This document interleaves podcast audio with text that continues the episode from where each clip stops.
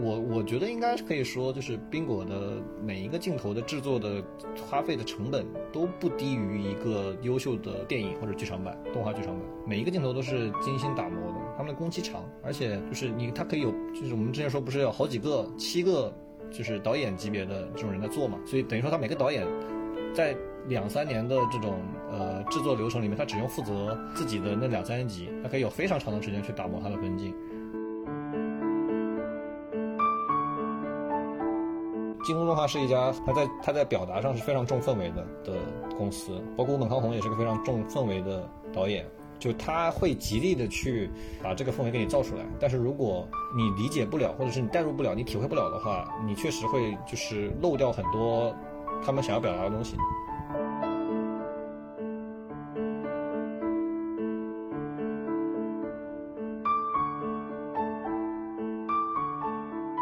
欢迎收听本期《无情的 Wonder》，我是 Brad，我是黛布拉，我是羊驼。嗯，本期又有我们这个节目最应该人气最高的嘉宾啊，羊驼返场。然后羊驼来了，肯定要聊一些二次元的东西啊。今天要聊啥呀？啊，这个是我说吗？对啊。嗯，你说吧，你公布答案吧。啊，可能题目就公布了呀。我们今天聊冰果，但是不是我想聊的，是谁想聊的？是我想聊的，是吧？对，我是我是一直开放，我是说你们要是聊冰果，要叫上我。对对对对对，就是一直有这么一个，我一直有这个印象，就是当时我咱俩都挺想聊的，但一直没聊，因为它本身，咱当时聊平生动漫的时候，因为聊的都是那个剧场版或者电影嘛，冰果它是一个番，但是呢，今天就是我们其实之前好像也没聊过什么番剧或者电视剧，对吧？聊过《鬼灭》和《巨人》吧。哦，那就行，那就行，那就行。嗯，就相比《鬼灭》和《巨人》那种大热的那种动作什么热血的东西，我们今天换一个，就是相比之下，肯定就跟那俩比，算是很小清新的东西。但是在我看来，就是很精致的一个校园番吧，或者是一个就同类型里面，就是真的是没法找出第二个可以跟他比的了，就是冰果。嗯，也是我最近就是怎么说呢，突然。有心情去重新再看一遍，然后又发现还是很喜欢。我是属于可能每三个月就会看一遍，嗯，但不是全看啊，就是看就是最好看的那几集和最好看的几个镜头。而且今年也是冰果开播十周年，嗯它的首播日期是二零一二年的四月二十二号。其实我们也是几个月之前就想聊了，是有机会在它开播正好十周年的时候凑上的。结果后来我跟羊驼都被封在家里，然后我们就再也没有创作激情。就拖到了今天。之前我们这节目的更新频率全靠 Debra 催更哈，但是他隔离了之后就也不催了，所以就呵 呵对上来其实就是一些很就是相对于热身的一些问题啊，就比如说咱们为啥喜欢冰果这个番？哎，首先那个 Debra 你看完了之后你喜欢吗？我发自我就是我真诚的问一下你。我说实话，我比凉宫春日喜欢一些，就是。那那就不是特别喜欢，没没有，就是还算是比较喜欢的。嗯，比梁宫怎么讲呢？我觉得冰果有我自己很喜欢的部分。首先就是一开始我跟你们说过的，我觉得他有很多在演出上的创意性的部分，就他把他每一集当中最无聊的那些部分画，也就加入了很多的巧思，在演出上有很多的设计。然后这个每一集，它其实，在这些部分，尤其开脑洞啊，包括推理啊那些部分，人物心理描写那些部分，他们用了很有设计感、很有创意的这些演出来替代了那些无聊的阐述，而且每一集是不同的，就它每一次的这部分的设计，不管是画风上啊，然后类型上，都是不一样的。我觉得这个部分我是很喜欢，每次看到这个部分，我都会觉得，OK，你前面十分钟很无聊，我也可以接受。嗯，然后第二个就是，我不知道，我有看到一些评论，很多人觉得这类型的推理是比较没有意思的推理，或者不是那种最吸引人的推理。包括宾果电影片当中，他也有讲到这个关于推理的部分啊，之后我们会展开说。但是我自己是蛮喜欢这种日常推理的部分的，就可能跟他，我觉得是，嗯，很有效的调节了他每一集的这个节奏。因为在我看来，它每一个单集，尤其是那个有单篇形成故事的这种单集，前面这个前面的一部分确实有一些日常上的部分，是我之后如果说不喜欢部分，我也我可以讲，就是我觉得有些日常上的内容，我自己是比较难代入的，而且我觉得也比较平淡叙事。但是他讲到这个一旦那个千反田说啊，我又有好奇啦，然后开始进入推理那个部分，反正我自己还是挺爱看的，而且很好的就是平衡了它这个节奏，会让你觉得哦，我起码这二十几分钟一集我是可以看完的，不是从头到尾它都平铺直叙讲他们的情感或者讲他们日常的高中生活那样没有起伏，所以我自己看起来我觉得整体观感还是蛮好的。Debra，你是只看看了一遍是吧？我有机会看好几遍吗？我看了三遍，然后我第二个说啊，羊驼看了无数遍，他最后说，呃，我其实说实话，第一次打开冰果的时候，我是看了可能一两集，我就我就退出去了，因为当时当时就是几年之前的我，可能对这个千反田这种这种角色，你知道吗？就是那种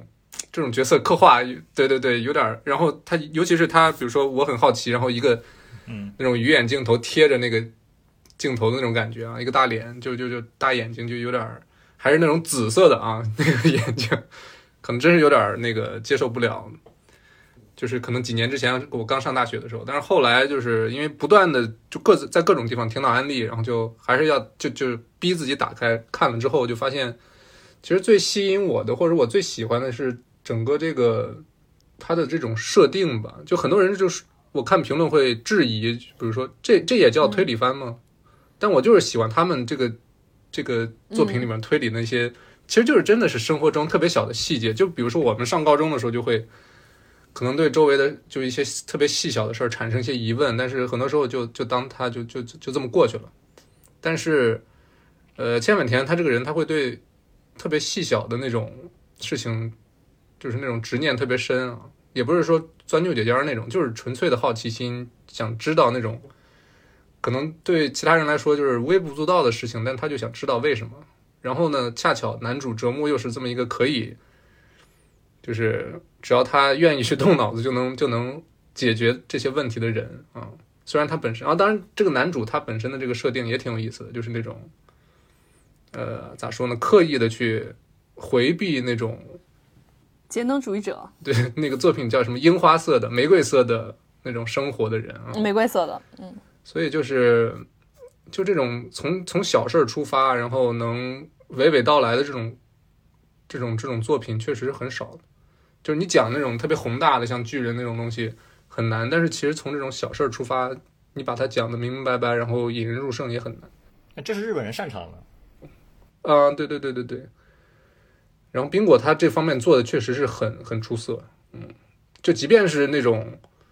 特别小的事儿，也能把人看的，就是当然他有他的，比如说精致的作画呀，或者演出啊，去帮助观众产生那种代入感，想往下看下去。当然本身那个作品的那种剧作上也是很出色的，嗯，概念很很棒。就我想问说，真的有人把它当做推理番来看吗？不是把它当做这种高中生校园番来看吗？冰果的推理不只是合格，应该是出色。就它是它它它是一部出色的，就是本格推理番，就是他他的小说是一部出色的本格推理小说。对我觉得做的很好。但是会有人就是在看这部这个番的时候，把它当成就是带着推理番的设定，带着那种有施害者有受害者，像柯南那样的就推理番的设定来看它吗？就只能说就是推理是就只说动画，就是小说，首先我也不是特别理就是熟，只看动画的话，推理是它的一张皮，嗯，但是是一张非常好看的皮。嗯，就是你你你得有一个噱头，你不能你不能你不能就是广告语或者你的定位语不能是什么新时代什么最强校园恋爱番，对吧？你必须要前面加一个你要加个噱头，那所以说推 推理就是这么一个噱头，但是他他把这个噱头做到了，感觉说极致有点招黑，但是反正做的挺好的。对，而且其实他每一件事件，他都是在推动这个人物的塑造的。就是尤其是那个十文字那个整个校园季那个事件，其实你发现它虽然是多线并行，但是它其实隐隐约约都在围绕着某一个共同的主题去去去经营这个剧作，对，就很精妙。学园季篇应该是，呃，怎么说呢？它作为一个一个一个一个故事吧，就是完成度非常高。嗯，是，其实它那几集单拎出来可以可以当个剧场版，我觉得完全 OK 的。是对，刚好加起来是个一百二十分钟嘛。其实呃，我之前也认识很多人，就是提出这么一个，也不能说遗憾吧，就是假如另一个世界线把《学园季篇》单单独以剧场版的规格去做一个剧场版，会不会更好？但也但也挺好的。嗯，其实就把小说讲的已经差不多了，所以可能后续什么剧场版或者第二季也是比较就京都动画的的冰果第二季是不可能再出的了，嗯，但角川大概率也不会干这种蠢事儿，就是让别的公司再把这个给他拍个狗尾续貂第二季出来，嗯，所以就是这个这个我可以我可以大胆大胆预测啊，这个十年之内吧，二十年之内，冰果第二季的剧场版不会再出了。而且我觉得，就是如果把这个《神山记》的那一个部分单独拿出来做一个剧场版，然后，呃，动画版就做到应该是十六集，哎，十一集是吧？如果就是前前面那十一集的话，我觉得其实对他们人物塑造是不完整的，因为《校园纪录片明显就对他们人物的性格的铺垫跟他们整个。什么？他们的信仰、他们的人物的想法、心理活动那个部分的补充是非常多的。如果没有那个部分，其实他们每个人物都相对会扁平一些。虽然前面其实有一些蛛丝马迹，或有些映照，但是明显没有《悬疑片》那么明确的来塑造这几个人物。尤其是男二、女二，是有一个很大的就是人性的那种弧光的，就或者是那种他性格的一种转折点的，都都发生在那个《轩辕记》那个事件当中。对。整个《学员记》基本上，他们四个人每个人各自的矛盾冲突的刻画，然后性格的刻画，把他们四个人串在一起，以同一个关键词就是期待嘛，用同一个关键词把四个人在一个时间点里面讲四个故事，然后串起来，加上还要加上一个推理的主线，整个社团的大主线，啊还它主线还不只是不主线的不止一条，对吧？它两个卖高分，一个是解决那个石文字的问题，一个是卖掉两百册。那个冰果，至少是，啊，这已经就是好几条线串在一起，那整个的完成度非常的高。对，这也是我想说，就是我觉得它的这种设计性的精巧和它在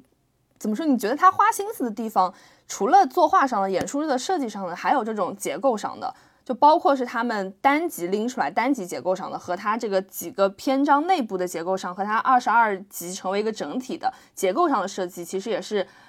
花了心思的。不是它一集一集就是这么平铺直叙的去讲，而是它中间如何去映照，然后用什么样的主线。我们可以说，冰果它从前冰果篇它是一个麦格芬，但是冰果它作为他们杂志，它其实是一个全季的麦格芬，它其实头头尾尾它都是有一些。线索穿插在里面，但是你单集拎出来看，如果把它每一集看成一个单独的推理番，其实也是可以看进去的。我觉得它这个结构上，它是花了蛮多巧思的。是的，这个要说到，就是冰果是怎么样降维打击的。其实，其实现在可以说吧，就我我我先我就随便说了啊，就冰果它总的来说啊，呃，就是从作画到演出到剧情。然后到人物的刻画，到音乐，到他这种氛围的营造，就是任何一个点拿出来都是，呃，足够优秀的，都是配得上一个非常高的评价的。这是为什么呢？是因为他在每一个岗位，从最核心的导演岗位，到最普通的这个中歌的岗位，都是 over qualified 的，每个人都是 over qualified。就相比于一个普通的日本动画。日本 TV 动画来说，就比如说，呃，我们拿它跟就是冰果，它现在现在现在算它把它算轻改轻小说改，啊，然后我们从就是原作原作开始说，一般的轻改呢，它的原作是轻小说，但是冰果是一是一部传统的正经的文学，那是部正经的推理小说，这个就没有歧视轻轻小说的意思，但是这 轻小说和小说差的还是挺有点多的，然后呢？呃，这部片子的整个冰果动画的这个系列构成，也就是类似于总编剧这种，一般的轻小说改的动画，它就是个普通的脚本家嘛，它是个普通的 TV 动画脚本家。但冰果的脚本家叫贺东昭二，就你们可能很多人都听过，就是那个《全金属狂潮》的小说的原作者，他是一个正经的日本轻小说作家，而且是一个很优秀的轻小说作家。他之所以能给这一部 TV 动画，当这个系列构成，就是因为他跟吴本康弘是好朋友，啊，因为京都给他做过那个《全金属狂潮》的动画嘛，他就好像在之前他们其实就就有过私交了，他是出于这个人情关系才来宾果当的这么一个，相当于降相当于降维打击，就是你一个小说家来做脚本，啊，然后再说导演，吴本康弘，呃，我之前我其实就是消失讲消失的时候应该也吹过了，啊，他是一个是呃非常优秀的导演，好像只能这么说，啊，他唯一的缺点可能就是可能缺乏一些作家性吧，啊，但是这一点其实对于动画对于改编动画来说是没有任何问题的，对吧？你只要完整的把呃，就是你的原作和系列构成给你给你描述的的东西给你做出来就可以了，你不需要有太多的自己的作家性或者原创性。当然，不过好像绝对不是没有啊，就他的导演的所有的片子其实都有比较统一的这种所谓的作家性也好，或者是他想表达的主题也好啊。然后呃，这是导演，然后再往下呢更恐怖了，就是分镜演出。呃，我之前拉过一个表，就是宾果的所有的单集的每一个分镜。算了一下，一共有七个导演级别的人，而且是七个优秀导演级别的人在做苹果的分镜，就每个人负责两到三集这种。而且这这七个人因为是在京都，所以才做分镜，他在别的地方是完全可以做导演的，所以你可以说是就是七个动画导演的的职的级别的人在一起给宾果做分镜，这个就是对吧？你这个这个这个能力有别。然后这也是为什么每一集的单集的完成度会这么高，因为你可以把它每一集都当成一个小小的剧场版，每一个每一每一个单集其实多多少少都能体现那个单集的分镜自己想要表达的东西，尤其是一些个人风格非常明显的导演，比如说山山田尚子，山田尚子那两个单集是你看完之后，你在看的时候你就会觉得这集这也太山田了吧，就就这种感觉啊。然后包括内海内海红子的，呃两三个单集也是一样的，就是你你一般的这个动画的分镜，除了导演自己负责的几个以外，基本上就是呃公司社内找的一些分镜。它其实呃说难听一点就是按部就班，三个星期的时间，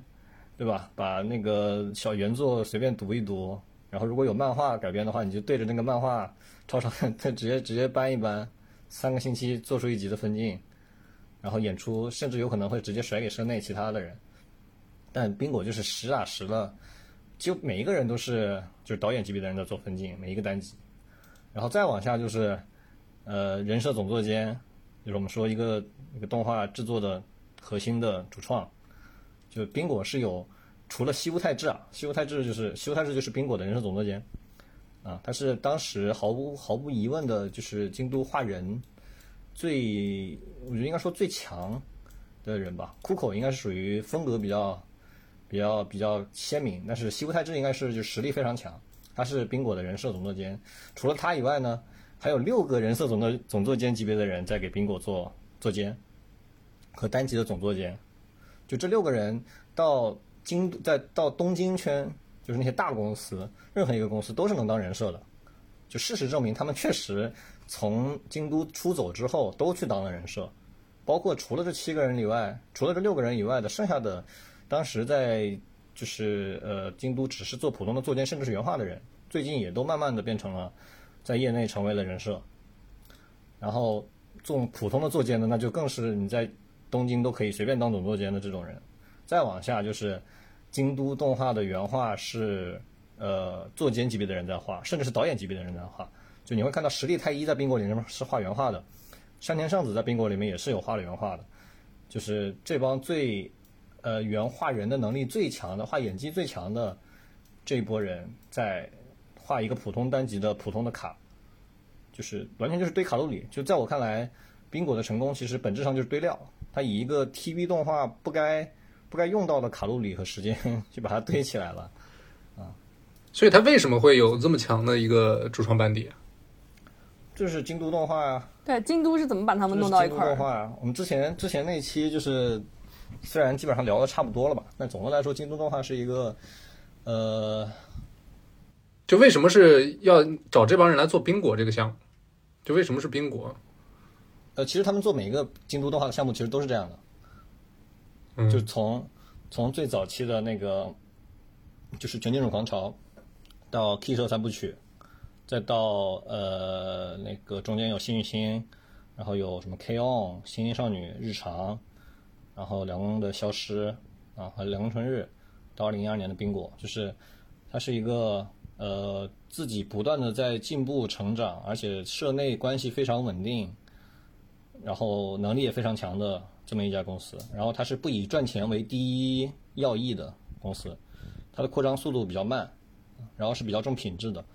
在二零一二年，就是宾果和宾果之前一直是一个顶级打工仔，就是给角川这种出版社或者是 Key 这种就是游戏的发行方来做动画改编。就是他们这冰果这种动画，它是只拿只拿制作费，不分成的，或者是分成分的很少。这个其实也是给就冰果也是给角川打工什么？相当于宾果就是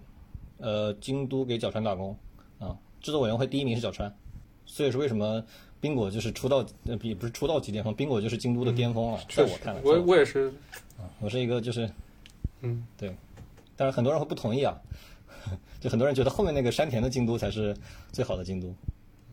但我觉得冰果就是就是京都的巅峰，因为京都它的短板在于，呃，缺脚本，缺作家性，所以就是角川有优秀的原作可以去补它这个这个问题。等我们如果看一下那个 staff 表的话，你会发现，呃，京都动画的 staff 表里面最大的短板就是脚本家，除了花田石灰和呃鹤龙昭二这种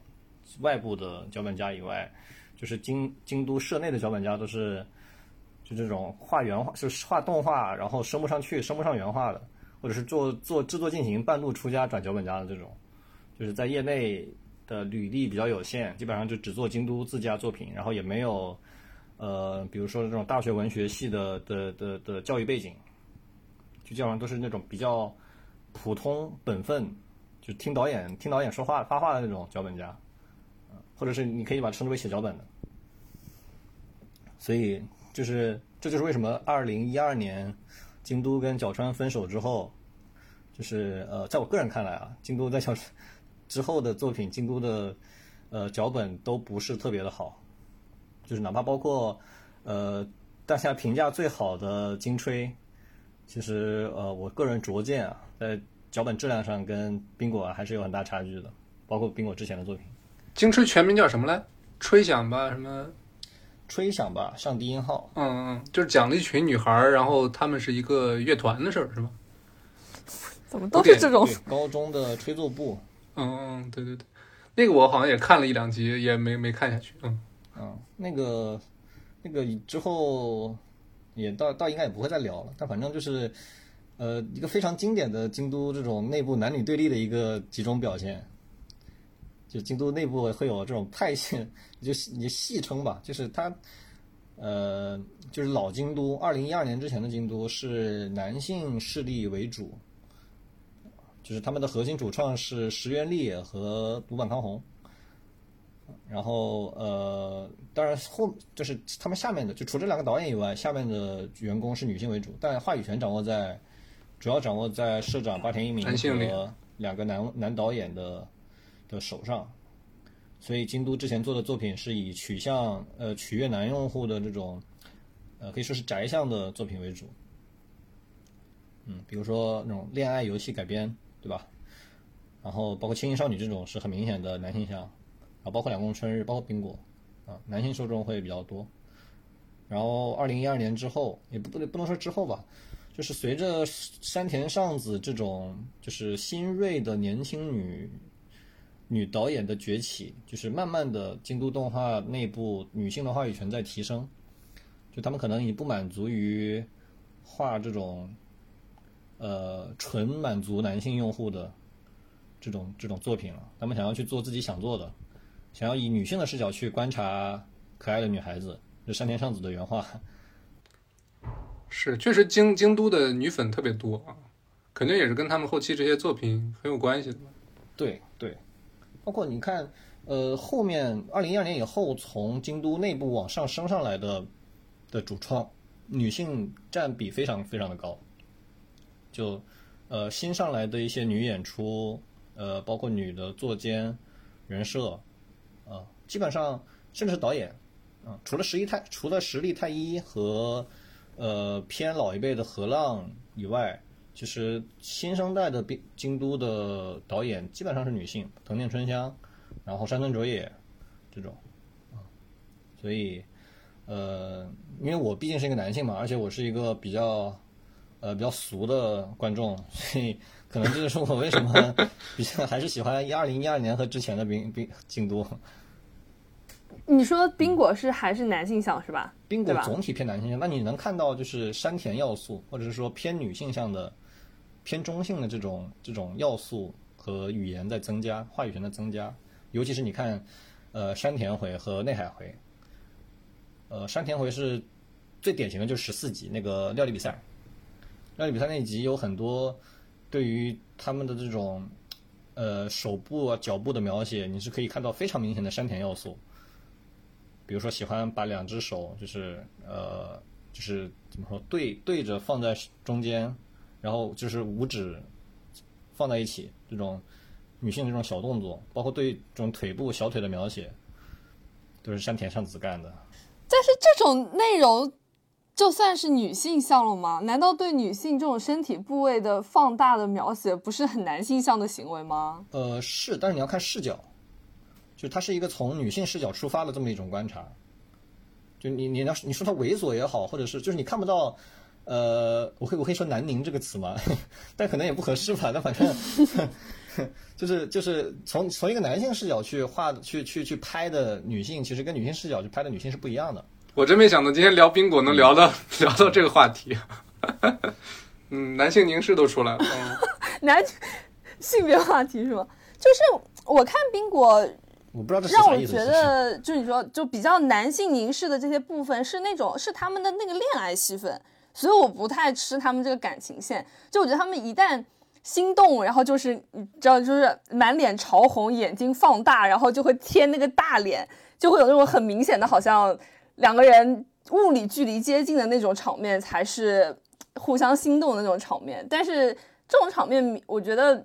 我自己会觉得不太舒服。但是其他的方面，我可我觉得还还好啦，就是在他日常向的生活当中啊，对话上啊，我觉得还算是比较。就我只能说那些你特别不适的场景，它的单极分镜全部都是男男分镜，应该称之为巧合吗？就比如说温泉会，你应该会觉得还好，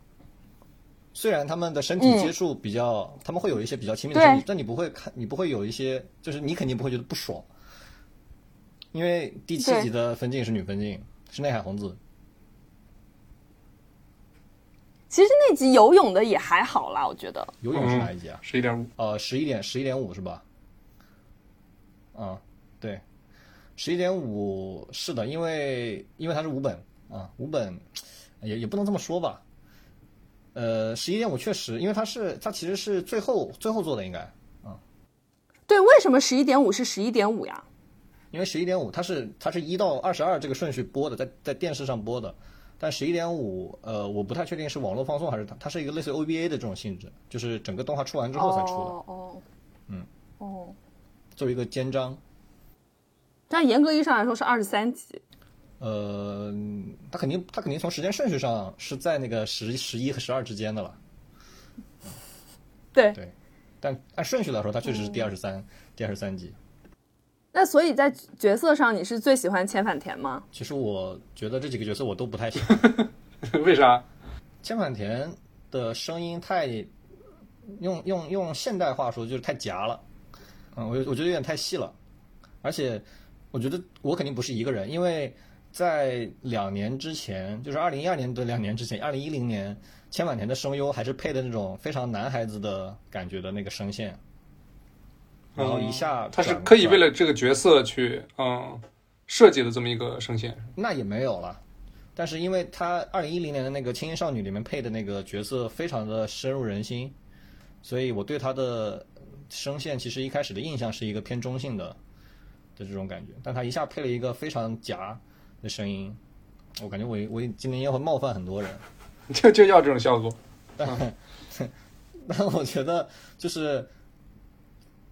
从从一个非非二次元，就是一个纯纯作品上的的角度来考虑，我觉得没必要。就是你不需要这么夹去去去取悦用户也好，去丰富人设也好，就这是我觉得我一个非常非常狭隘的理解，就是我觉得五本康弘就是喜欢这种声音。我觉得我觉得这是这是我的考虑，但他其实完全没有做到这么的声优声，就是我们称它为声优声。这么的动画，它可以真实一点，或者是呃就是粗一点。我也没有很喜欢千反田，就是从一个女性角度来看，我是觉得这个角色有点烦人了。就她不是一个很讨巧，虽然她长得很可爱，然后她那些也很活泼，但是有一点点过头了。就是我如果想象我身边有一个这样的朋友的话，我就觉得对女人最严格的永远是女人。是这样子。呃，这个只能还是说说回那个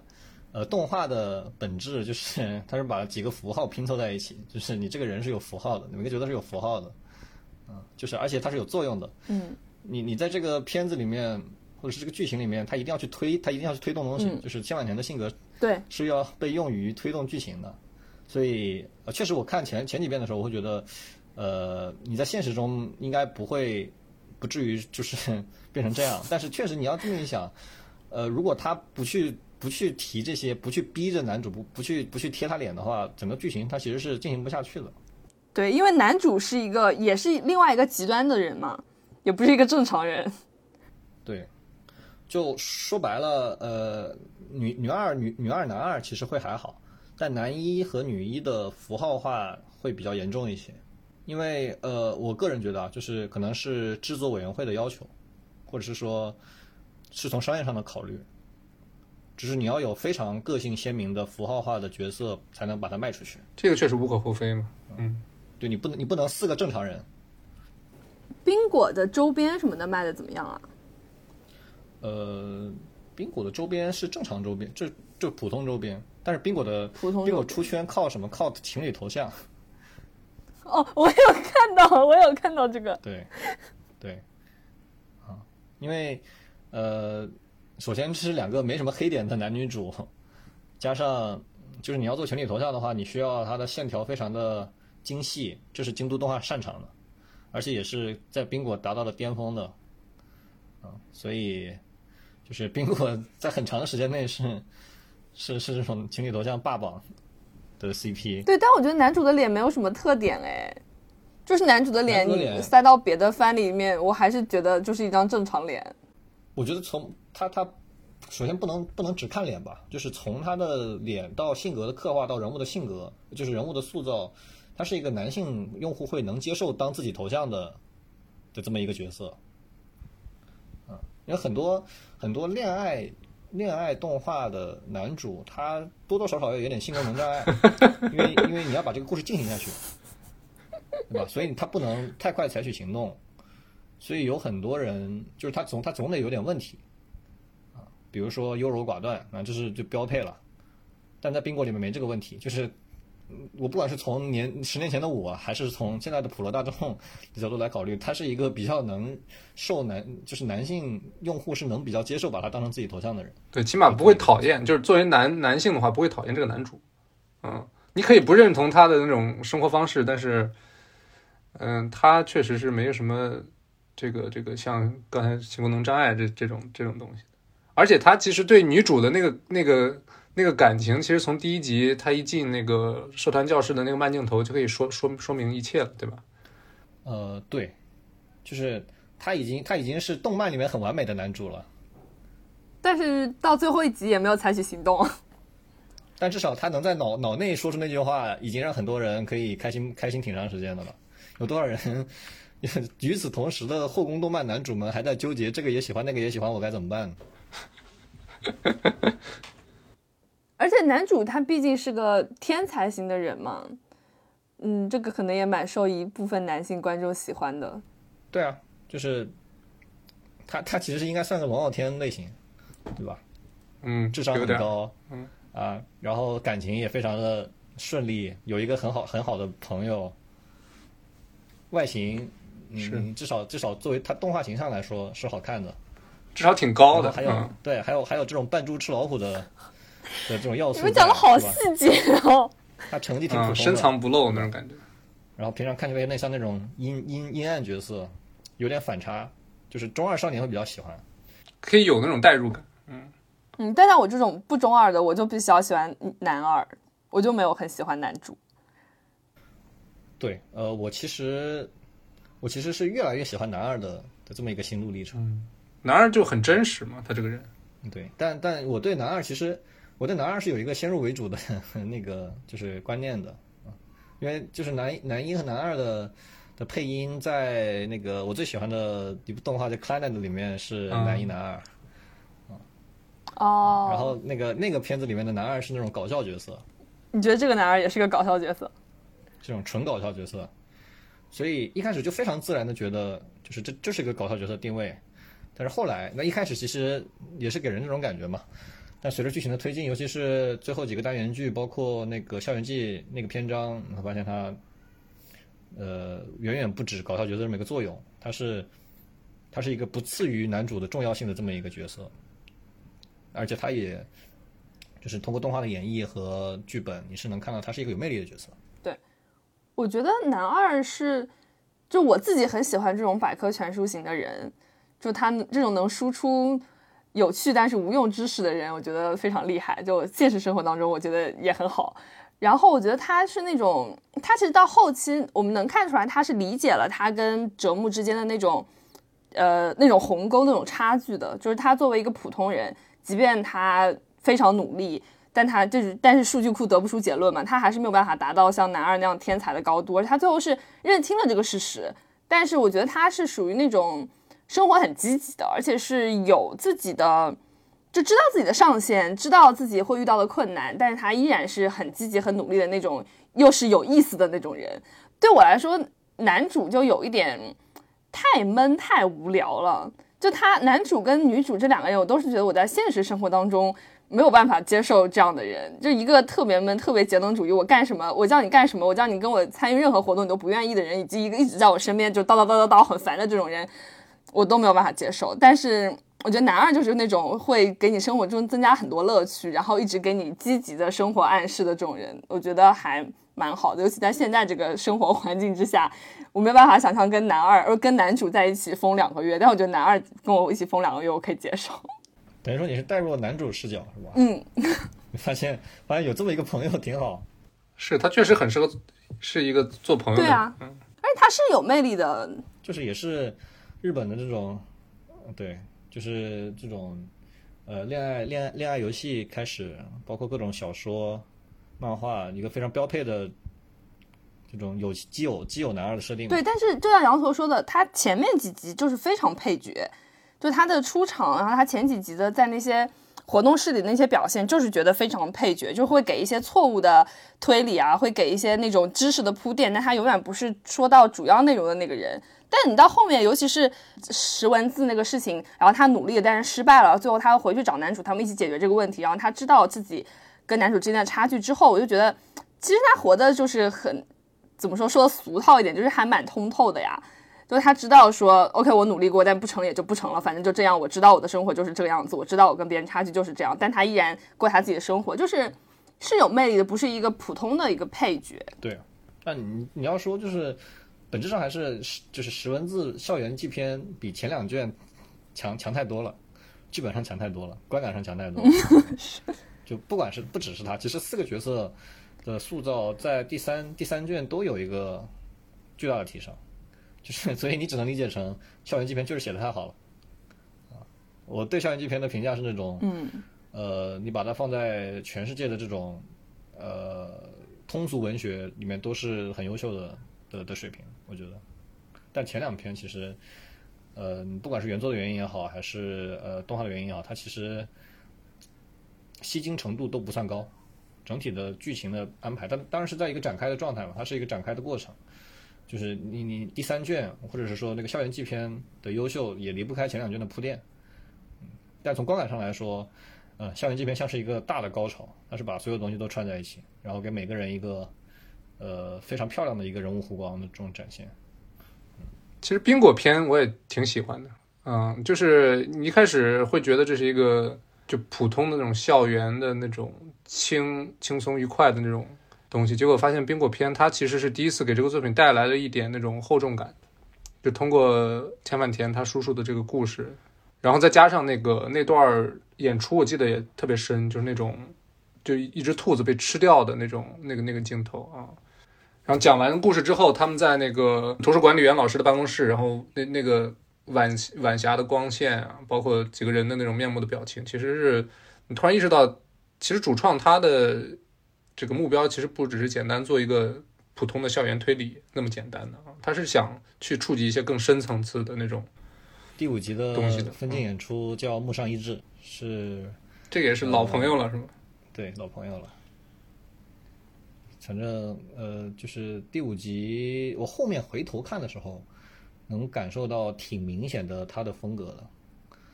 当然处理的非常的好啊，他整个第五集处理的非常的好啊，从节奏感，然后呃那个那个那段那段就是演出点子吧，呃类似于那种笔墨画兔子和兔子和什么东西来着？被一个什么东西咬住了？狗吗？呃，呃，狼吧是狗吧？我记得那这段剪掉吧。呃，那那整个的表现，包括就是他们坐在那个茶，就是图书馆的那个资料室吗？还是办公室？整个的它的镜头的配置、剪辑、构图、转场的思路，我虽然看不出来它是个什么思路，但是看着非常的好，非常的爽。就感觉每一个镜头的构图，我都会觉得不明觉厉。可能这是木上一是日还明亮冰博，我感觉整个看下来都没有一个废镜头，嗯，没有一个镜头是不好看的。那是的呀，我就之前说的，他们其实是拿一个不属于 TV 动画的的精的的人力物力成本去去做的，就呃，我我觉得应该可以说，就是冰果的每一个镜头的制作的花费的成本都不低于一个优秀的电影或者剧场版动画剧场版，每一个镜头都是精心打磨的，他们的工期长，而且就是你他可以有，就是我们之前说不是有好几个七个。就是导演级别的这种人在做嘛，所以等于说他每个导演在两三年的这种呃制作流程里面，他只用负责自己的那两三集，他可以有非常长的时间去打磨他的分镜。别人普通的这种呃轻改动轻改动画，那可能就三个星期一个分镜嘛，一本分一集的分镜，他可能可以用好几个月的时间去打磨他的分镜。而且因为京都它是全社内，就是你从第一道工序到除了背景以外的所有的工序，全部都是室内完成。像之前说的，你呃分镜画好了之后，你可以出座位就把你的分镜给到你的原画，你们之间的沟通、监修、返工的流程非常的简单，你就说一句话就完事儿，就不像你东京圈、首都圈的那些动画公司，所有的东西都是包出去的，每一道流程都是有来自呃不同的职业、都来自不同的公司的人在去做，或者是很多自由的原画，就是你你你一个一个一个单集的分镜或者演出对于呃，整个画面的把控力其实是不太够的，受到各种各样的限制。但在京都不一样，他们有足够的工期，有个足够足够的人力，和有足够的愿景去把每一个镜头打磨到他们自己想要的理想的效果。所以说，就是从画面来说，呃，或者是从从从制作角度来说，冰果的完成度是，呃，不能说后无来者吧，但是是非常非常非常强的。但其实，但哪怕是这样，它其实不同级数、不同分镜之间操刀的水平，其实也是能看得出来明显区别的。就哪怕是冰果，你也能看到大级、小级。就有的小级其实，呃，是能够看看得出来它的水平是没有那么强的。比如说一些新人新人分镜做的，那你看相对来说，山田尚子负责的集数，对吧？五五坂康弘负责的集数，就是第一、第二和最后一集是五坂康弘的集数。他的对于整个画面的这种这种把握力就非常非常强，然后山田尚子就是你能在他山田尚子的集数里面看到非常非常他自己原要素的这种镜头。就我先补充一下，就刚刚我们说篇章嘛，如果我们只分三篇的话，我自己会感觉中间那个电影篇明显比较不好一些，就是。我后来看完之后想一想，觉得冰果篇直接连上校园季篇其实是可以连上的。然后他们讲的大背景和中间主要出现的元素是比较相衔接的。然后我觉得电影篇就比较跳脱，而且他在电影篇当中等于是强行设置了一个反派，呃，就女帝嘛。嗯，我自己会觉得有一点点，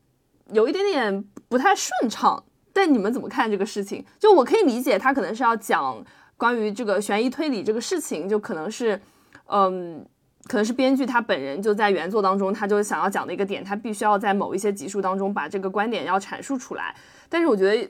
这一篇跟前后总归我觉得不是特别搭。呃，第二卷其实核心，它首先肯定不能跳过，因为小说一共没几卷，你也跳不了。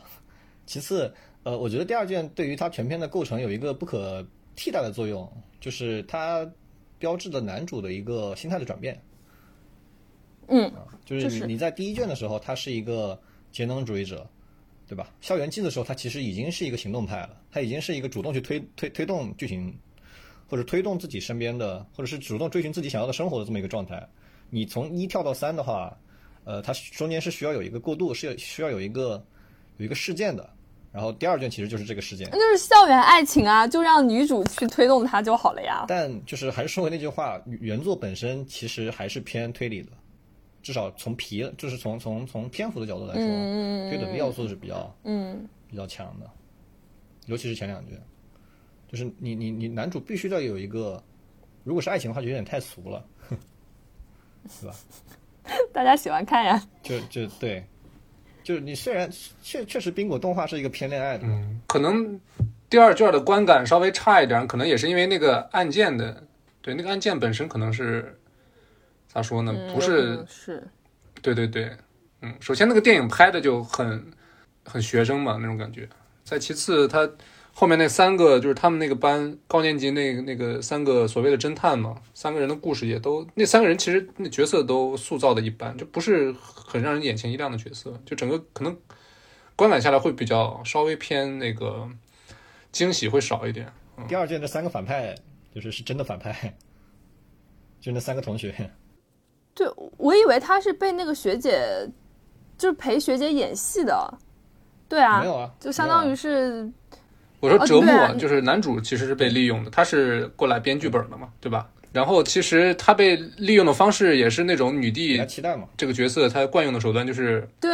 对，他让你觉得你自己是特别的，对对，就是其实代入的话就很好代入。假如你是一个高中生或者大学生，一个漂亮的学姐，一个校园风云人物，突然跟就跟你这个无无名之辈 跟你说我我我很看好你，你是特别的，但是个男孩儿他他都会对我已经我我我要是我我已经受不了了，我已经我已经冲上去了。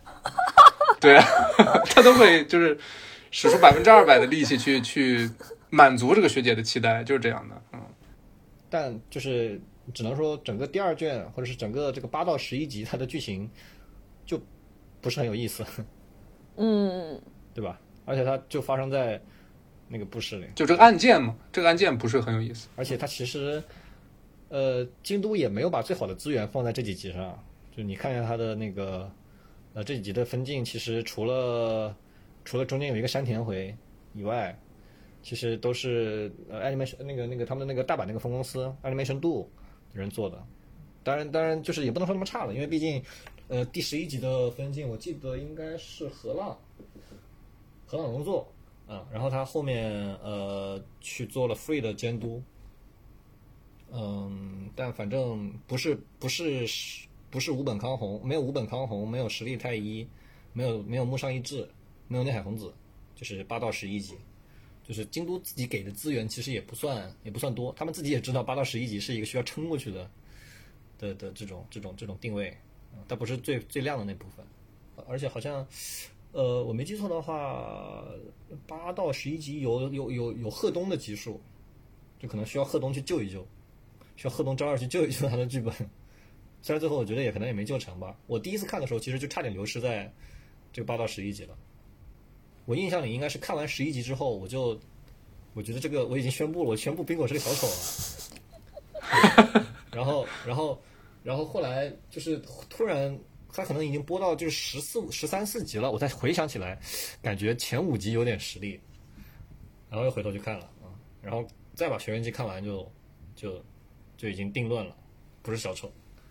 所以你是一二年刚出的时候就就就看了是吧？对啊，我一二年追着看的，一二年你应该是高一，我高一高二，嗯，刚好是那个、就是刚好是那个年龄。对，刚好是男主的那个年龄，就高中刚入学的年纪啊。摇头最喜欢哪个单集啊？如果说单集的话，我我有最喜欢的好几个单集，呃，想想啊，第三集我特别喜欢。第三集我都忘了第三集是什么。第三集是讲，呃，他们怎么去把那个冰果的整个就是所有的冰果，嗯，从一个抽烟的那个学长的那个、那个那个布室里面给他拿出来。对对，但我其实最喜欢的不是那部分，我最喜欢第三集就是前面前半部分，就是那个男主和女主在咖啡厅里面聊天那段。就女主跟他讲那段是非，常典型的实力太一，对，就是就是那种小点子。实力太实力太一，我觉得他是一个有小点子而无大意的，而无大能力的这种这种导演。那他的小他的他的原画能力非常强，然后他的这种演出点子其实非常的有趣，就就他是一个不会让人觉得无聊的导演。就你你你可能没有印象了，呃，那个那个呃，Brad 可能有印象，就是那第三集他们两个在那个咖啡厅里面。然后呃，千坂田想要说想要说那个想要让男主帮他找他舅舅，哎，不是找他舅舅，不是找他舅舅，找他这个千坂田想那个事儿，让男主帮他，呃，对，然后呃，但是但是男主并不知道，他以为嗯，他不知道千坂千坂田想跟他表白啊。那个气氛，他整个那个图书那个那个咖啡厅的气氛是粉色的，它的氛围是粉色的氛围，嗯。然后放的是巴赫的那个《纪元上的咏叹调》，好像。嗯。整个一副就是要求婚的感觉，然后给到一个那个他们那个挂钟的特写，那个挂钟的那个钟，那个那个钟摆是个心形，是个爱心形，啊，然后千晚天说完那句话，就是帮我帮我一个忙，之后，马上就是那个粉色的的的那那个那个滤镜就掉了，变成一个变成普通的那种偏偏绿的加灰的那种色调，正常色调，然后又给到一个那个钟摆的特写，就变成圆的了，说明之前那个心形的钟摆是是是折磨的想象心里想的东西，嗯，就是第三集会有有有一些这种小点子，嗯这也是那种很正常的高中生的这种意淫的场景，感觉。对。你这说怎么这么你怎么说这么过分啊？你你没有当过高中生？我就是我我我就是说嘛，我高中时候也爱意淫，嗯，我现在还爱意淫。我我看了一下啊，哼，我看了一下啊，我最喜欢的是第三集、第五集、第七集，然后然后呃，学员季的最后一集就十七集嗯，嗯，啊，然后十八、十九、二十、二一，第五集就是是就这几集兔子那集每次，看都会重新看一遍，然后第七集是那个。是那个他们去泡温泉那集是吧？对十八、十九、二十、二一不都是谈恋爱吗？你喜欢看那个？，对，我我喜欢看谈恋爱有问题吗？而 且而且，你不会是男女主的 CP 粉吧？呃，不是不是，我我我喜欢后最后这几集，就是因为单纯的呃演出加氛围加呃音画音画表现加它整个结构，就是偏偏审美向的这种喜欢，不是偏代入的喜欢。就它每个单集都足够的精巧，在我看来，而且很就是它每一集都有一个都有一个主题，每个主题的的探讨，我觉得都还挺挺挺挺好的。嗯哼。我现在最有印象的是有一集讲的是他们一个老师，初中的一个老师说很喜欢直升机那集，山难的十。八嗯十八还是十九？对，八十八，嗯，是吧？就那集那那集就给我感觉很是一个就是那种很棒的那种短篇小说的那种感觉，就他从两就四个人那种很很日常那种散漫的对话，然后到去去去想到底为什么，然后到去查资料，然后再最后到推理，就怎么说呢？包括那个故事本身哈、就是那个那个老师说喜欢直升机，就那个是因为他看了直升机就知道那个山难的队友会就有人去救了，就整个那个故事的那种情绪就很，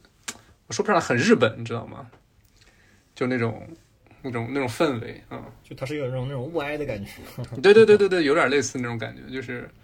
嗯嗯，对，就让我印象就是剧本很深刻。你你把哪哪怕把第十八集刻画的这个两个人和他们的感情去掉，只看这个剧情线，都是愿意看下去的东西。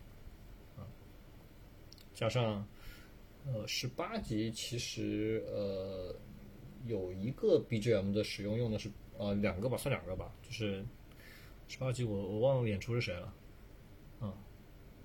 所以可能就是 BGM 也没什么印象，但他反正破案的那一部分，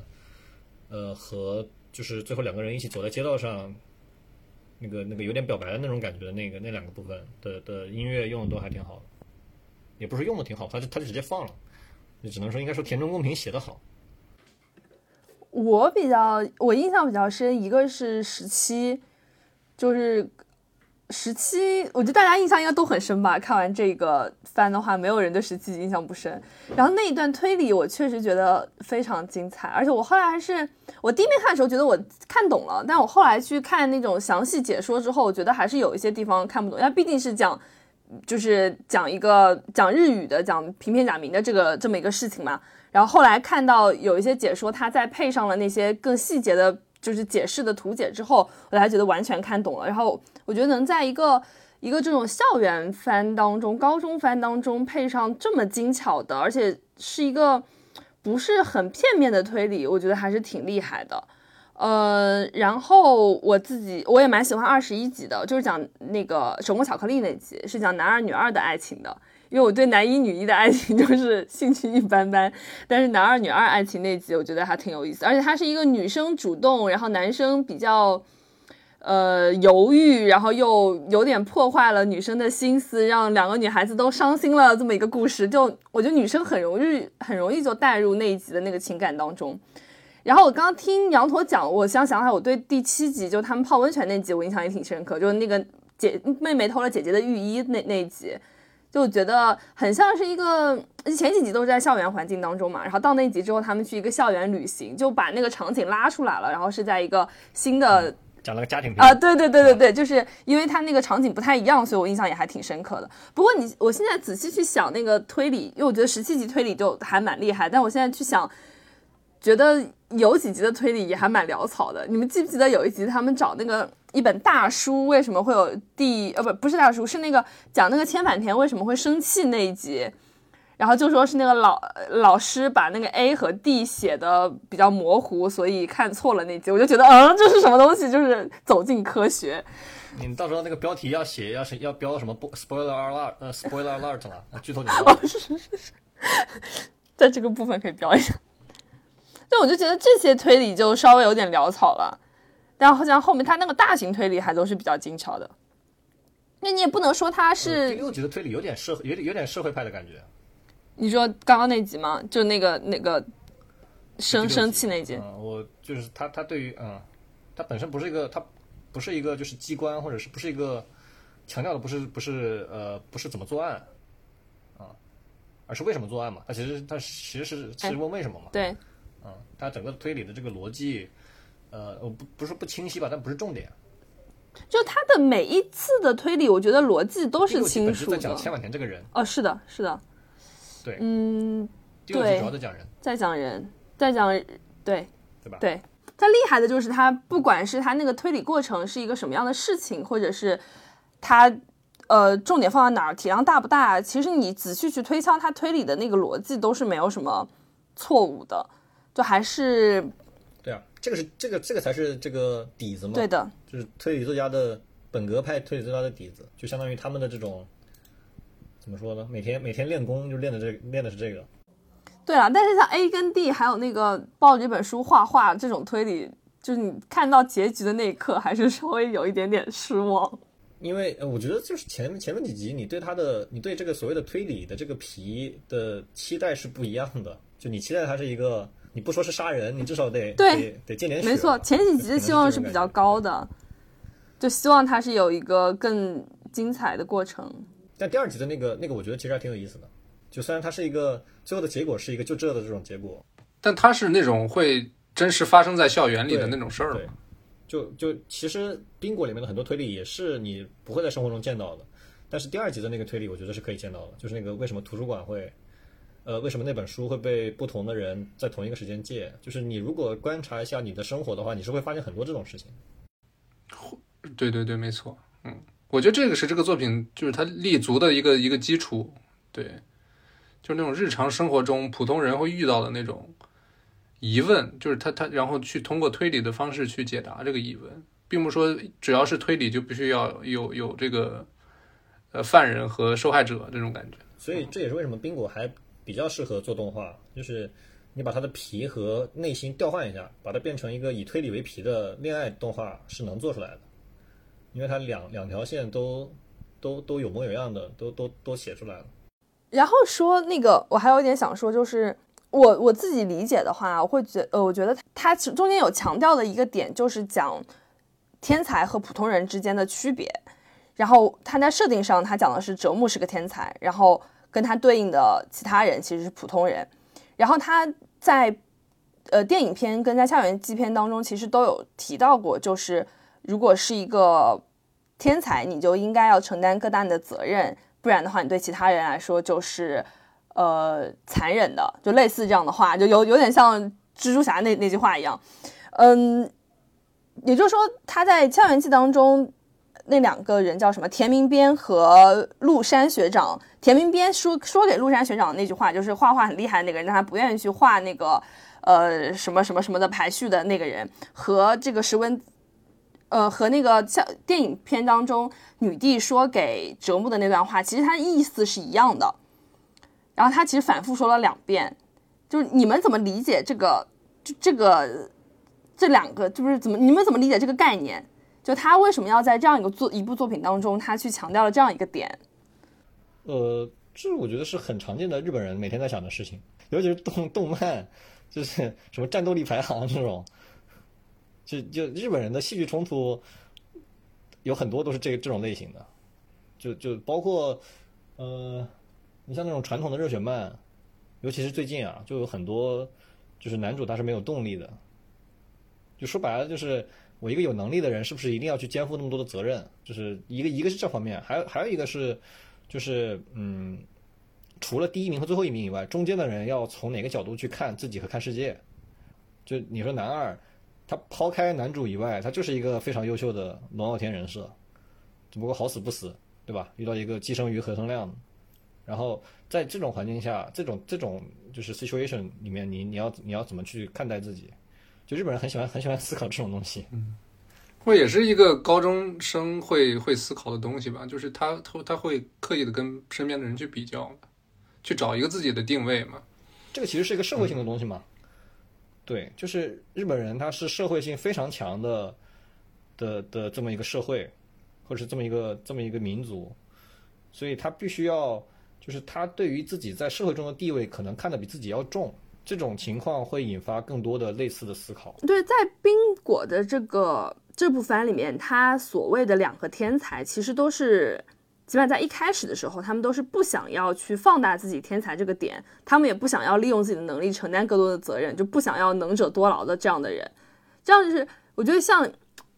反而我觉得是社会性跟他们个体性之间的一种冲突。就他们从他们个体角度来说，他们可能并不想要，他们就想过灰色生活，就想过节能生活，并不想要把自己投入到这个社会责任的浪潮当中去。但是他们生活在这个社会当中，生活在群体当中，他们会听到这样的声音，被迫的改变自己的这些做法。可是其实这里的这两个天才，他们都是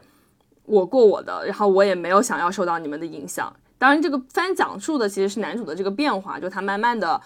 被人发现了，他是一个具有这种天赋才能的人，然后他慢慢的想要积极的参与到社会当中去，他是被人肯定的。我觉得他是讲的是，就是个人的生活态度和他们这个群体性当中，生活在一个群体当中的受到的这种信息的影响之间的这种关系。然后这让我想到我之前看过的一个脆皮鸭文学。然后那个脆皮鸭文学里面讲，也有一个男主，他就是一个，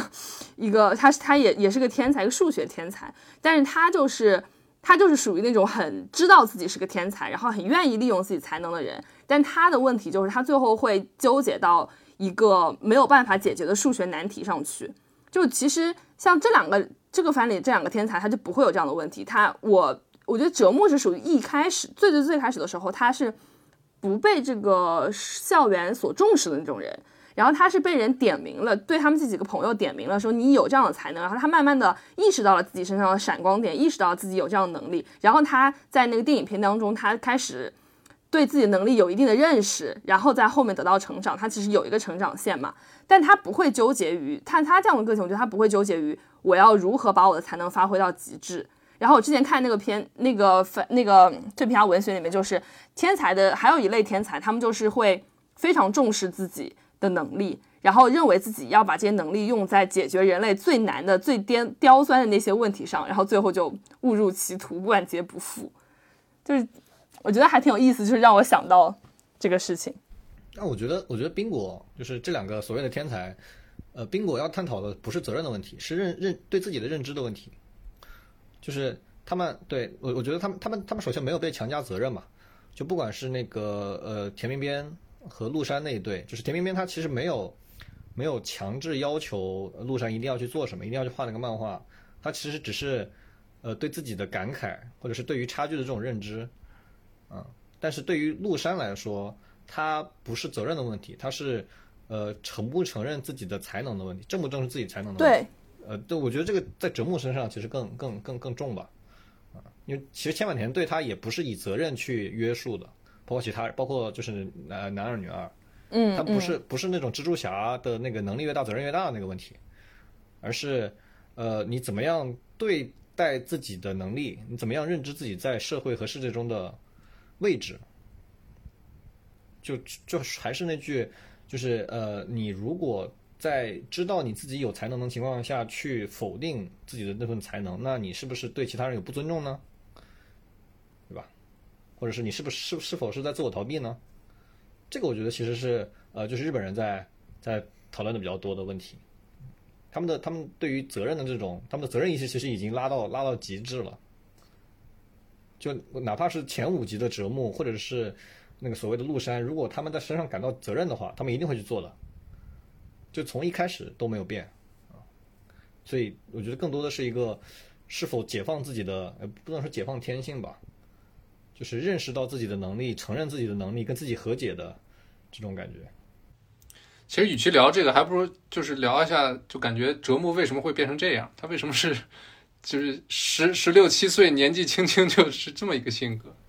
家庭原因，嗯，也也也是，嗯，他家庭应该不是什么正常。就而且他那个姐姐的那个角色的那种设置也是挺有意思的。他姐姐其实也是个天才，我感觉，嗯嗯，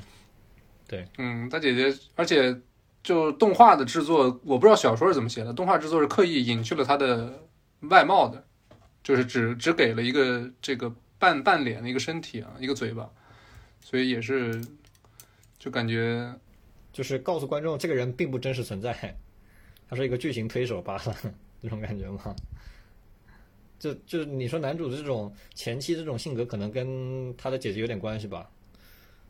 就自己如果是个六十分，普通人是个二十分，他姐是个一百分，那他可能觉得自己就只是个六十分，可能多少有点关系。就像那种什么家里两个天才，那个不那么天才的人就会觉得自己是个傻卵。折木可能多多少少有点这种原因，然后他姐姐又是一个非常外放的人，估计没少欺负，没少欺负男主。我觉得还有一点可以讨论一下是，你们觉得这个结尾怎么样呀？呃，你就说最后一集嘛，最后一集那个看樱花感情线的那个交代，是吗？开放式的结尾。尤其是你们能带入他们感情线的人我觉得你有什么想说的吗？我可以等会儿再说。，Brad 先我肯。定不能代入，我从最开始就不能代入，我从我从高中的时候都不能代入。这是两个，这是两个，就是一个要当首相，一个要当那个财阀的，这两个人，两个飞在天上的人，我跟我有什么关系呢？确实就是这个感情吧，怎么说呢？它确实，它本质上是两两个就是质地很善良，然后为人又很地道的人，就是互相互喜欢的那那种过程。当然，看上去观感很舒服，但是其实打从一开始我就知道这个这个东西它不是真实存在的，就是你不会有一个女孩就是就家境好，长得又漂亮，然后认识你第一天就贴你脸，就是就是贼贼那个贼主动那种感觉。反正我这辈子没遇到过啊。这种人是属于那种两个完人，对，两个刚好能拼在一起的黄金，就拼在一起了。嗯，所以看的过程中，唯一就是好奇的，无非就是他们俩会怎么样去，就慢慢彼此走近一点啊。然后最后这个结尾，其实怎么说呢，也是挺开放性的吧。你可以说他们可能没两第二天就在一起了，也可能说他们可能就是得过个，就是可能这高中毕业之前都不会袒露自己的心声，也不一定啊。所以就给给给给所有没看过小说的观众一个很大的想象空间吧。嗯，我不知道小说最后给没给一个结论啊，但是他最后一集那个樱花，整个其实也是就是给这段感情戏下了很多功夫吧，对吧？就整个那个场面啊，包括那个气氛那种渲染，我感觉已经他整个最后一集其实都是在为最为为最后那句话去这个画风都跟前面几集都不一样了。嗯嗯，是。而且他整个最后那个那个整个背景美术或者是摄影用的那一套粉色的粉色的色彩，就是挺挺亮眼的，挺挺挺挺不常见的，挺挺难做到那个级别的。挺挺新海诚的，你可以说是新海诚级别的，嗯，对对对。但其实就是最后还是在说，就折木他还是还是怎么说，拥抱了、接受了一个玫瑰色的高中生活这件事情，不像他一开始说的那样，他是一个灰色的，就他，你他一开始他可能也没有想要追求一个蔷薇色，呃，每一个玫瑰色的高中生活，但他最后其实还是走到了这一步，就没理由拒绝吧。对你也不能说他玫瑰色吧，就面对这么一个姑娘，不在。但你像那个服部理智，他其实就没有接受呀，而且他理由是很明确的，他不想要染色，等于他不也不想要定义自己高中是什么样颜色的。但他知道，他如果跟摩耶花在一起的话，那他就只他的高中生活就只会是这种幸福的玫瑰色。对吧？就他就没有接受啊，他这个是一个五彩的、缤纷、有不同颜色的高中生活，对吧？但是折木他其实走向了某一个方向。他们之后马上，他们之后马上我就不剧透了，马上在一起了。呃，这个你们自己去感兴趣的可以去看小说啊，但虽然也没几卷了。那我们我们就只讲动画吧。嗯，确实是的。就就呃，嗯，对，没错，嗯，男主算是算是。因为感情线就是对自己的人生，包括高中生活有一个有一个变轨吧。这这我觉得是京都动画想要表达的，就是呃，我本康弘想要表达的，他他会很很嗯，应该说恋爱脑嘛，就是他他非常的极力的去渲染爱情的美好，对吧？家庭的美好，友情的美好，就是纵观五本康弘的导演生涯。就是他虽然大部分的作品是改编啊，他的原创，他你不能说他有原创的原创作品，他最原创的其实就是那个甘城，甘城光辉乐园，但他应该说百分之百的作品都是都是有原作改编的，但他把所有的这些完全不同的原作都改编出了他自己的味道，就是赞美生活，赞美感，赞美爱情，赞美友情，赞美亲情，然后永远是一个乐观向上、积极的的的态度，这就是吴本康弘他自己的作家性。就比如说第七集最经典的那个，呃，你们知道第七集就是他们最后的结尾，两个人散步，呃，散去温泉回来，然后看到那个呃姐姐和妹妹，姐姐姐去背脚受了伤的妹妹嘛，姐姐背着妹妹，就那一幕，其实相当于把整个第七集的那个结给解开了，对吧？但其实那一那一段是五本那一段是五本康文自己加的，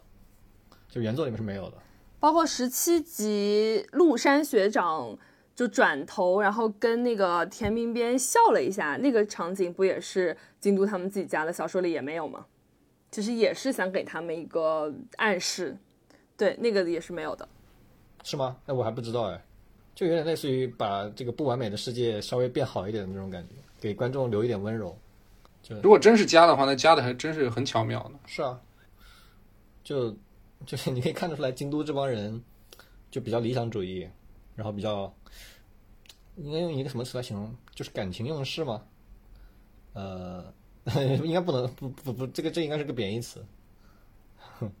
就是比较比较浪漫主义吧，应该说。因为我看到还是有一部分人觉得这个番最后还是烂尾了嘛，就是我当然觉得这个结尾反正是可以接受，不啊。不不是，你们都是从哪看到这么高血压的评论的？我看到的都是狂吹啊，可能我们的平台不一样。你们在豆瓣上是吗？我觉得他是，就是大家对看这个番的看到十七集之后的时候，那个心境应该是不一样的。就看到对他最后结局的走向有不一样的期待。然后最后几集他着重描写在感情线上，然后可可能在其他的议题上就没有什么发展。然后最后。花了五集来讲感情线，又没有什么实质性的进展嘛，就停在那边了。觉得觉得有一部分人说烂尾是指的这个，我感觉。你想，他一开始讲的是学运，然后后面又有那么复杂的推理的过程，而且讲的是一个跟我们刚刚说天才跟普通人这么深刻的话题，最后就讲讲校园爱情，这个多少是有一点高度上的差距。你说它它的高度上确实是有差距，但它这几集你既不能说无聊，也不能说，也就就就他们本身都是非常优秀的单元剧啊，嗯，而且不管是从是嗯把它把它当成恋爱剧来看，还是当成推理剧来看，都是足够优秀的。所以就是你说最后那几集不好看的人，只能说审美水平还不如我，我只能我只能这么说。但我我唯一能承认的就是最后几集，你要想真正完全看进去的话，你是需要代入的，你多多少少是需要代入的，因为它有很多情绪的东西，比如说那个呃，就是打开大吉那一集，就是他们被关在那个小仓库里面，就是你是需需要去带入那种，呃，两个人在一个吊桥效应下，在一个封闭的黑暗的小屋里面，他们那种微妙的距离感和那种微妙的紧张感，就是如果你感受不到这个的话，那你确实不会非常的 enjoy。啊，就是京东动画是一家很注，它在它在表达上是非常重氛围的的的的公司，包括吴本康弘也是个非常重氛围的导演，就他会极力的去把这个氛围给你造出来。但是如果你理解不了，或者是你代入不了，你体会不了的话，你确实会就是漏掉很多他们想要表达的东西。我觉得羊驼说的这一点，就是有点像我前面讲的，我不喜欢他那个点，就是他的日常的生活跟人的感情线，你是需要去带到这个人物当中去才能体会到的。这个跟他跟像我们之前聊像《鬼灭巨人》这种番是完全不一样的。那种番，它你用一个打斗场面，然后用一个激情澎湃的 BGM，然后几个刷刷刷的那种场景，马上就能把血压推上去了。可是这种反而是这种细腻的情感，它不是。即便他画面做的再精细，然后他作画上花了再多的心血，如果代入不了的人，他还是不能代入。这个跟他本身的这个制作水平其实是没有关系的，它是一个就是番的类型或者说那个场景设定的关系。对。但 with with all due respect to《鬼灭之刃》，我只能说，《鬼灭之刃》就是一个纯抒情，它全是全是感情，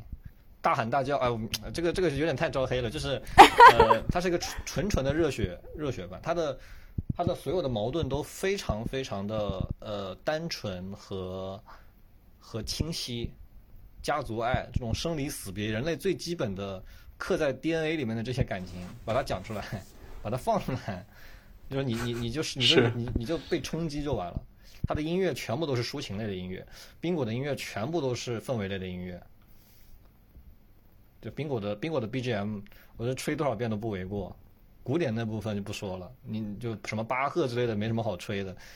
就是田中公平写的那那一部分，呃，讲推理的，对，有一首，讲校园的有那么两三首，讲这种人和人之间的这种，有一带一点压抑，又带一点微妙距离感的这种这种氛围感的演绎，呃，包括有一个西西里舞曲，啊，我我可以。就是我为了《西西五录曲》，我去特地把每一集重新看了一遍，然后去去去找，就是这部片子一共出现了多少次，有哪几次是有《西西里舞曲》的。嗯，就他的他的呃，吴文康弘本身是个古典控嘛，他是个那种古典乐迷，所以他对于我我觉得他很多分镜其实都有可能是就是耳耳脑就是那个那个 M P 三里面放着放着《西西里舞曲》或者是那个《季节上的咏叹调》，听着这些音乐去去做分镜。啊，当然这个其实京都就是日常就是这么会这么做，啊，但，呃，京宾果的它的整个镜头的表达，它的整个的叙事是比较内敛的，比较就是它是空着的，它是收着的，嗯，所以你要去你要去你从观众的角度来说，你要去主动的去走进它，去带入它，而不是被动的去接受它的冲击，包括其实。最后的那一个，对他所有的感情线其实也都是这样的，他不是那种纯纯的我爱你，你爱我，对吧？他最露骨的表达感情的，其实是一个连告白都算不上的，就是千万田转过来对男主说：“我想要向你介绍这里。”这已经是整个苹果的感情线最浓烈的部分，但其实也就是这么一句话，对吧？你要去理解他的氛围，你要去理解他们说的这个话背后的他们自己的想表达的东西，你要去主动去 approach 他。这个也觉得，我也觉得是，呃冰果，包括凉宫春日，凉宫的消失，凉宫春日的消失，呃他们的一个特征，嗯，就凉宫春日其实我觉得也是类似的东西，就他们的感情线其实也非常的收敛，嗯，但你像啊我我要要骂鬼呃算了算了算了，呃就这样吧，挺好，我觉得鬼灭挺好，但是就世界需要鬼灭之刃和最后总结一下，你们觉得冰果它之所以成为经典，除了它制作很精良，呃，京都给他配了很厉害的一些原创主创人员之外，你们觉得还有哪些方面促成了他有今天这个高度？就一般来说，一个作品能火，无非就是，要不就是商业上的，对吧？要不就是内容上的，就是对，这些都可以说呀对。吧？就除了制作上的，那商商业上就是制作精良嘛，内容上制作精良不一定能够等同于它商业上好呀。呃，他是一个就是制作精良到连商业上的人，就是连最普通的观众都能都能被他的的高高质量的的的品质所直接打穿的那种。我们话说打穿用户圈层，用高品质的动画打穿用户圈层，形成爆款效应。就可以我我因为我最近有那味儿了就。可能可能工作原因吧，就是从最就是我我只能从最宏观的角度去去理解它。那其实它成功的原因无非就是质量过硬，啊，但嗯要从微观的角度，或者是从更更更观众的角度来说，那就是它的每一个点都有它好的地方。就它是一个怎么说呢？在我来，在我看来，它是一个每个地每个地方都很强的的作品。嗯，就是刚才我提到的所有东西，我都觉得它很棒。是没有短板的作品，嗯，唯一的短板可能就是有些人他不会喜欢这种校园生活或者是这种日常推理，嗯，他会被这个题材本身挡挡在门外。但是别的确实，你你只要喜欢这类的作品的话，就你很有可能不，你你很有可能就是不喜欢整个校园恋爱校园恋爱作品，但你不会喜欢校园恋爱，但是不喜欢冰果，就他是在自己的这个品类里面做到了最好。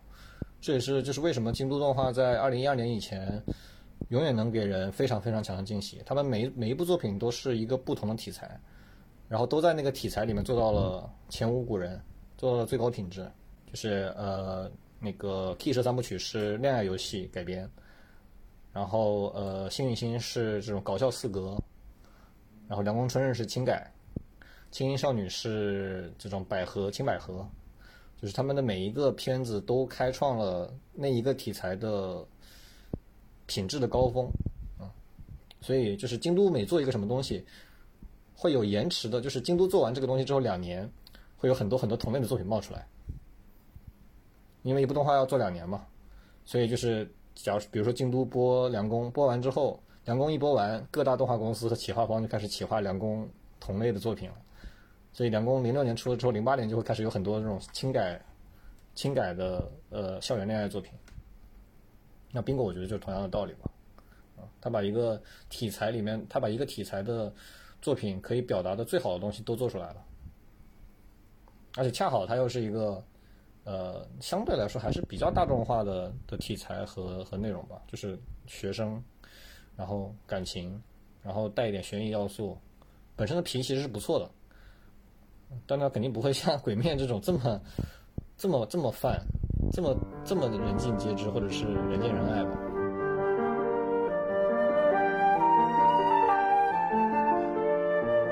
呃，那我们今天这一集冰果就和羊驼聊到这里，然后欢迎大家喜欢我们节目的话，在各大平台订阅收听我们的节目，然后也欢迎大家加入我们的听友群，具体的内容在下面 show notes 都可以看到。谢谢大家的收听，我们下期再见，我是黛布拉，我是羊驼，呃，我是 Brad，拜拜。拜拜。争取下次跟羊驼来的话就聊新奥特曼。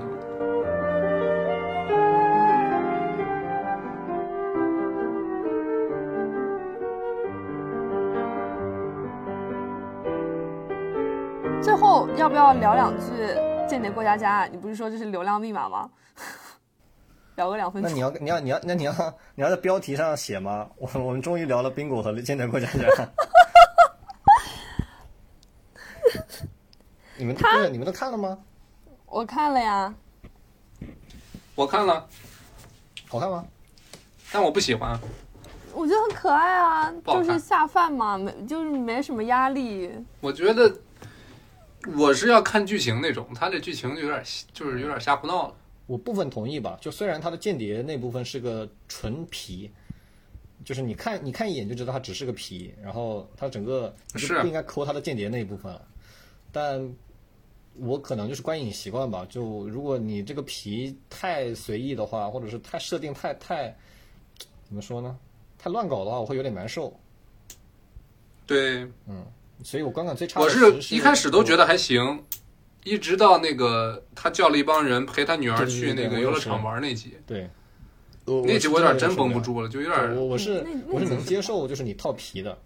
就是你为了你你本质上你家庭剧不可能卖不可能卖得好嘛，所以你你你作为漫画，你一定要给他套一个，比如说间谍的这种皮，或者套一个设定的皮。但你我觉得你可以套，但你不能影响影响观感。那部分是尬的，我有点影响观感了啊、嗯。但总的来说，嗯，确实有点尬。呃，对，它制制作非常非常精良，然后它是打泛用户的，打家庭主妇和就是从从从六岁到六十六岁人都能看的这种感觉。家庭主妇可还行，家庭主妇，家庭主妇会喜欢的，因为那个阿尼亚嘛，小萝莉演绎哦，就是大家都喜欢，就是你你你就是这种有有怎么说呢？它有点像二次元风向标，就是每一年每一季都有那么几个动画，就是放出来之后，你会发现你周围所有不是二次元的人都把头像换成了，都换成了 对应的动漫。嗯，那个阿尼亚，简单来说就是，我本人，我最近如果注册某个平台新，对，对，就是注册某些平台新用户的话，我就会换一个那个阿尼亚的头像。嗯，代表快换了是吧？没有，我一般就是会，就是会翻手机，可能前五十张里面看看有什么适合的，然后最近手机前五十张里面可能就是安妮亚的头最适合做头像。嗯我以前会放什么球员的照片啊什么的和和 CW 两家公司，其实其实这个是能聊，这个这个还挺挺挺有挺有意思的。它相当于是两个大公司分出来的这种精锐小分队，